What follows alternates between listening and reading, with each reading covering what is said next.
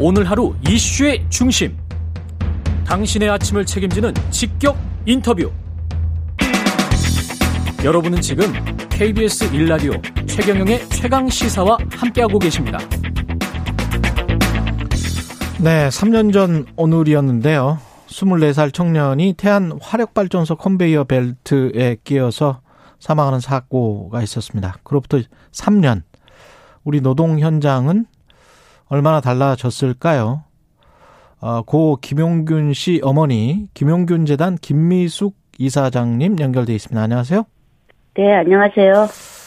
어, 3주기가 되는 날인데 여쭤보기 죄송스럽습니다. 오늘 뭐 어떤 생각이 드시나요?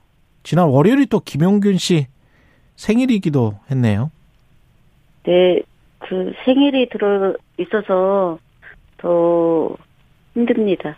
사실 음, 음, 그냥 주기 돌아올 때마다 더 힘든데 예. 아들 생일까지 있으니까 마음이 없는 아들 생일 때도 생각나고 음.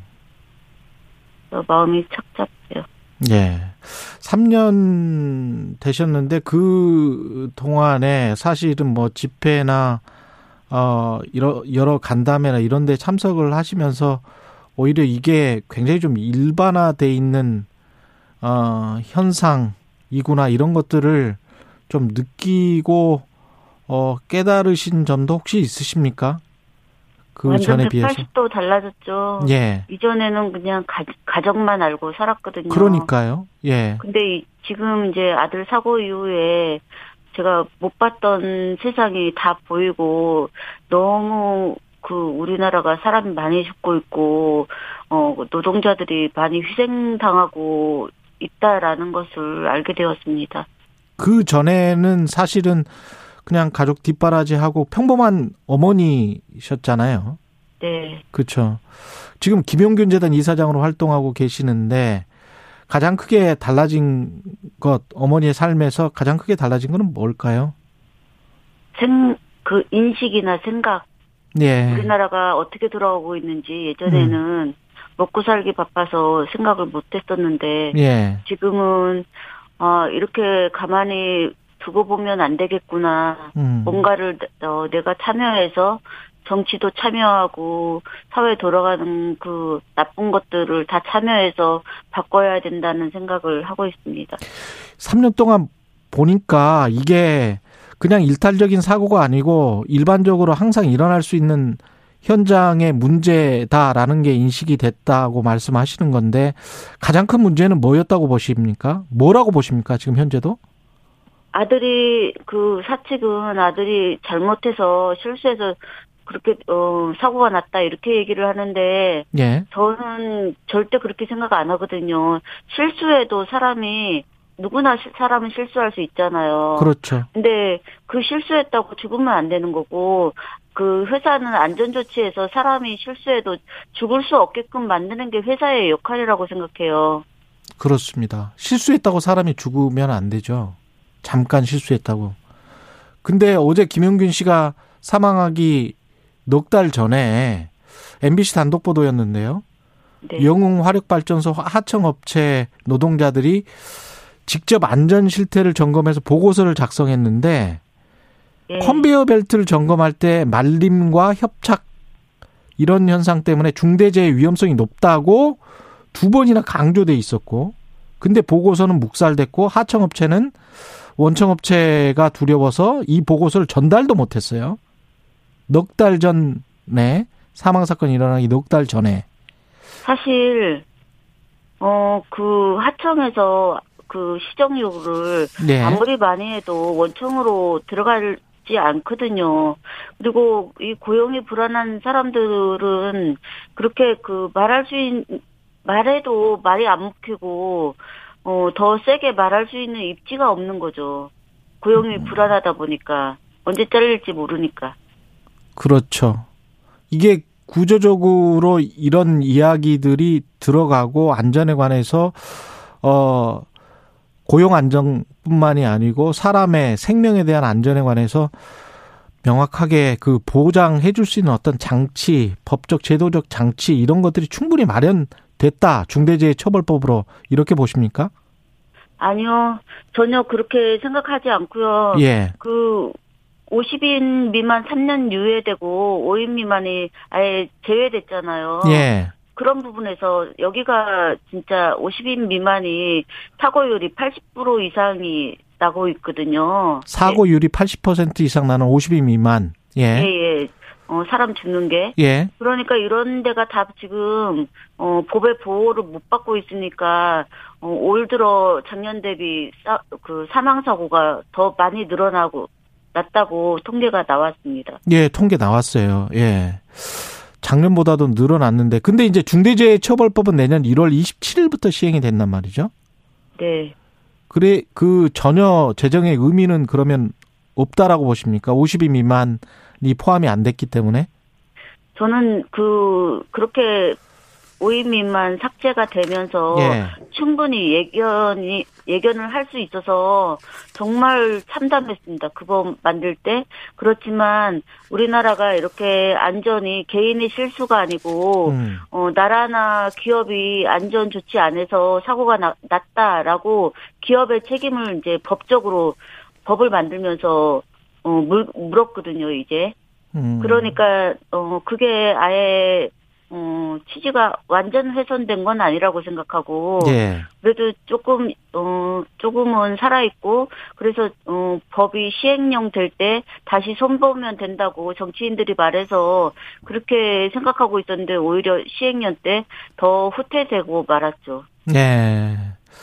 근, 그런데 이제 기업들 입장은 많이 다른 것 같습니다. 어제 경청의 회장도 중대재해처벌법이 내년 1월 시행된다면 많은 기업인들이 잠재적 범죄자로 내몰리게 된다. 이러면서 굉장히 이제 우려를 하고 있거든요. 기업 입장에서는. 핑계죠. 그 사실 어, 우리가 원하는 거는 안전 조치 하라는 얘기예요. 예. 그러면 처벌을 안 받아요. 아, 안전 조치를 충분히 하지 않고 핑계를 대고 있는 것이다. 네네. 예. 그리고 빠, 계속 빠져나가려고 그것도 다 2인 1조나 인력 충원 그리고 또 그 안전하 안전 시설 만들려면 다 돈이 들어가잖아요. 예. 돈을 안 쓰고 싶은 거죠 기업 입장에서. 음. 여태까지 그거를 다 어, 이윤으로 다 챙겨갔으니까. 예. 정부의 발전산업 안전 강화 보고서 김용균 씨 사망 3주기 맞아서 발표가 됐는데 이것도 어 김용균 특별조사비 민간위원들이 알맹이도 없고 개선 의지도 없다 이렇게 지금 비판을 하고 있단 말이죠. 그냥 뭐 교과서처럼 아 그냥 숙지하는 것처럼 그냥 어 그렇게 보고서가? 답변을 했는데 예. 그, 어, 이런 것들은 유동적이어야 되고, 어, 그래서 진짜 안 되고 있으면 또 음. 살펴봐서 계속 살펴보면서 안 되고 있는 이유를 찾아서 개선을 해야 되는데, 음. 그냥, 어, 문제풀도 그냥 답변을 딱 그렇게 했거든요. 그래갖고, 어, 뭔가 한 것처럼 보여지고 있고, 형식적인 그러니까- 답변이었다. 네네. 예, 정부의 보고서 자체가 네. 예. 그랬기 때문에 저희는 어, 정부가 이것을 더 이상 하려고 하지 않는 의지가 거기 밑바탕에 깔려 있다고 생각합니다. 예, 정부도 형식적으로 보여주기만 지금 하고 있다라는 그런 네. 비판이시네요. 네. 예. 대통령 후보들 지금 뭐 대선 앞두고 여러 가지 국민의 삶에 관해서 어 적극적으로 살피겠다 그런 말은 많이 하고 있습니다. 예, 바라는 게 혹시 있으세요? 대통령 후보들에게? 그 윤석열 후보님 이 이 중대재 자기가 어, 대통령 되면 중대재해처벌법을 없애겠다 이렇게 말을 하고 있거든요. 국민 72%나 찬성한 법인데 자기가 대통령 되면 이걸 없애겠다 하는데 저 저희는 정말 가만히 안 있을 거예요. 그리고 어 그 그분이 하시, 한 말씀이 어, 뭐, 근로시간 52시간제인데, 120시간까지 늘려서 일 많을 때 바짝 일 시키고, 일 없을 때 안 시키겠다는 이런 말은, 결국 노동자들을 그, 또 과로사로 지금도 많이 죽고 있는데, 음, 더 많이 죽이겠다는 것이나 다름없어요. 예. 그래서 노동자들이 좀 더 안전한 노동 환경을 만들기 위해서 대통령 후보들이 좀 노력을 해줘야 되겠다. 그런 말씀이시네요. 예. 예, 그리고 또 어느 그 사고 난 그 세 명 돌아가신 거기에 가갖고 조금만 조심했으면 살 수 있었을 걸 그렇게 표현을 하셨는데 음. 노동자가 어, 실수할 수 있는 건 누구나 다 사람인 이상 예. 어, 네, 실수할 수 있는 거고 안전 조치 안 한 것에 대한 언급을 안 하고 있고 뭐 이재명 후보나 그 윤석열 후보나 어 이게 노동 안전에 대해서 그리고 노동자들이 비정규직이어서 얼마나 힘들게 사고, 살고 괴롭힘 당하고 살고 있는지 이거에 대한 언급이 하나도 없어요. 알겠습니다. 오늘 말씀 감사하고요. 김미숙 김용균 재단 이사장이었습니다. 고맙습니다. 네, 감사합니다. 네, KBS 일라디오 최경령의 최강 시사 1부는 여기까지였고요. 잠시 후 2부에서는 바른미래당 김관영 전 의원 만납니다.